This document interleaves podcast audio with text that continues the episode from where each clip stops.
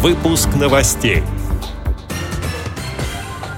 Депутаты Госдумы единогласно поддержали демографические законопроекты Владимира Путина. Читатель Тульской областной специальной библиотеки стал призером международного литературного конкурса. Крымские знатоки готовятся к первому всероссийскому интеллектуально-реабилитационному фестивалю ВОЗ. Незрячая студентка приняла участие в работе над учебно-методическим пособием «Практикум по истории башкирского письма». Далее об этом подробнее в студии Анастасия Худякова. Здравствуйте!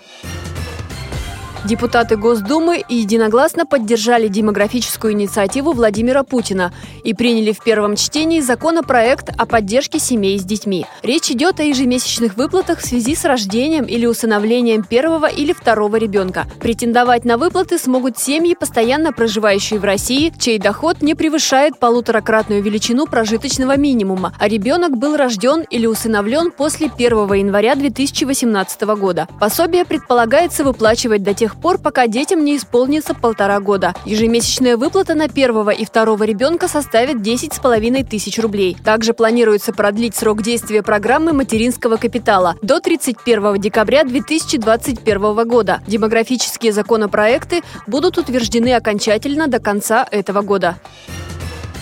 Читатель Тульской областной специальной библиотеки для слепых, постоянный член библиотечного поэтического клуба «Лирик» Николай Ральников стал призером седьмого международного литературного конкурса. Автор представил три стихотворения и в номинации «Поэзия» занял второе место.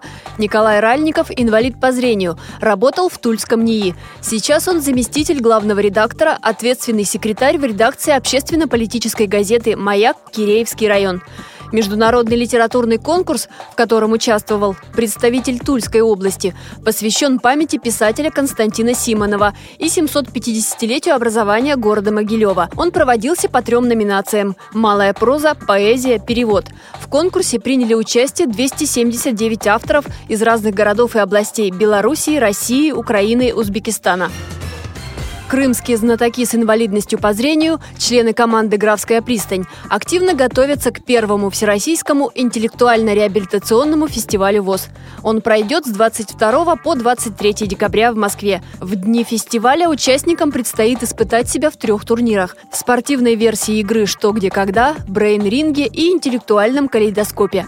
Надо отметить, что крымчане стараются участвовать во всех конкурсах такого рода. Сейчас они также соревнуются в турнирах Всероссийского открытого парачемпионата Санкт-Петербурга по спортивной версии игры «Что, где, когда». По итогам двух раундов участники из Севастополя занимают 14 место из 63. И это только дает стимул пытливым умам двигаться вперед. Вскоре подведут итоги третьей встречи парачемпионата. Специалист по социальной реабилитации Ольга Пирожкова рассказала об организации и проведении игр в Крыму. Игроки сетовали на то, что вопросы все-таки сложные. Но вопросы на эту игру должны быть сложными, чтобы можно было потом выявить сильнейшие команды. В основном говорили, что много вопросов интересных, но не хватает времени, например, чтобы этот вопрос за минуту э, можно додумать, найти правильный ответ. Но все равно у нас все остались довольны, все знатоки ждут уже и четвертой игры с большим нетерпением.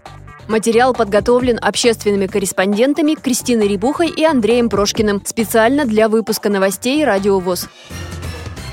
В Уфе специальная библиотека для слепых совместно с сотрудниками Государственного педагогического университета опубликовали учебно-методическое пособие «Практикум по истории башкирского письма». Издание выпустили шрифтом Брайля на башкирском языке с использованием рельефно-графических изображений. В рельефной графике представлены древние башкирские письмена. Одна из составителей пособия – незрячая студентка, активная читательница специальной библиотеки Алина Ахмедшина.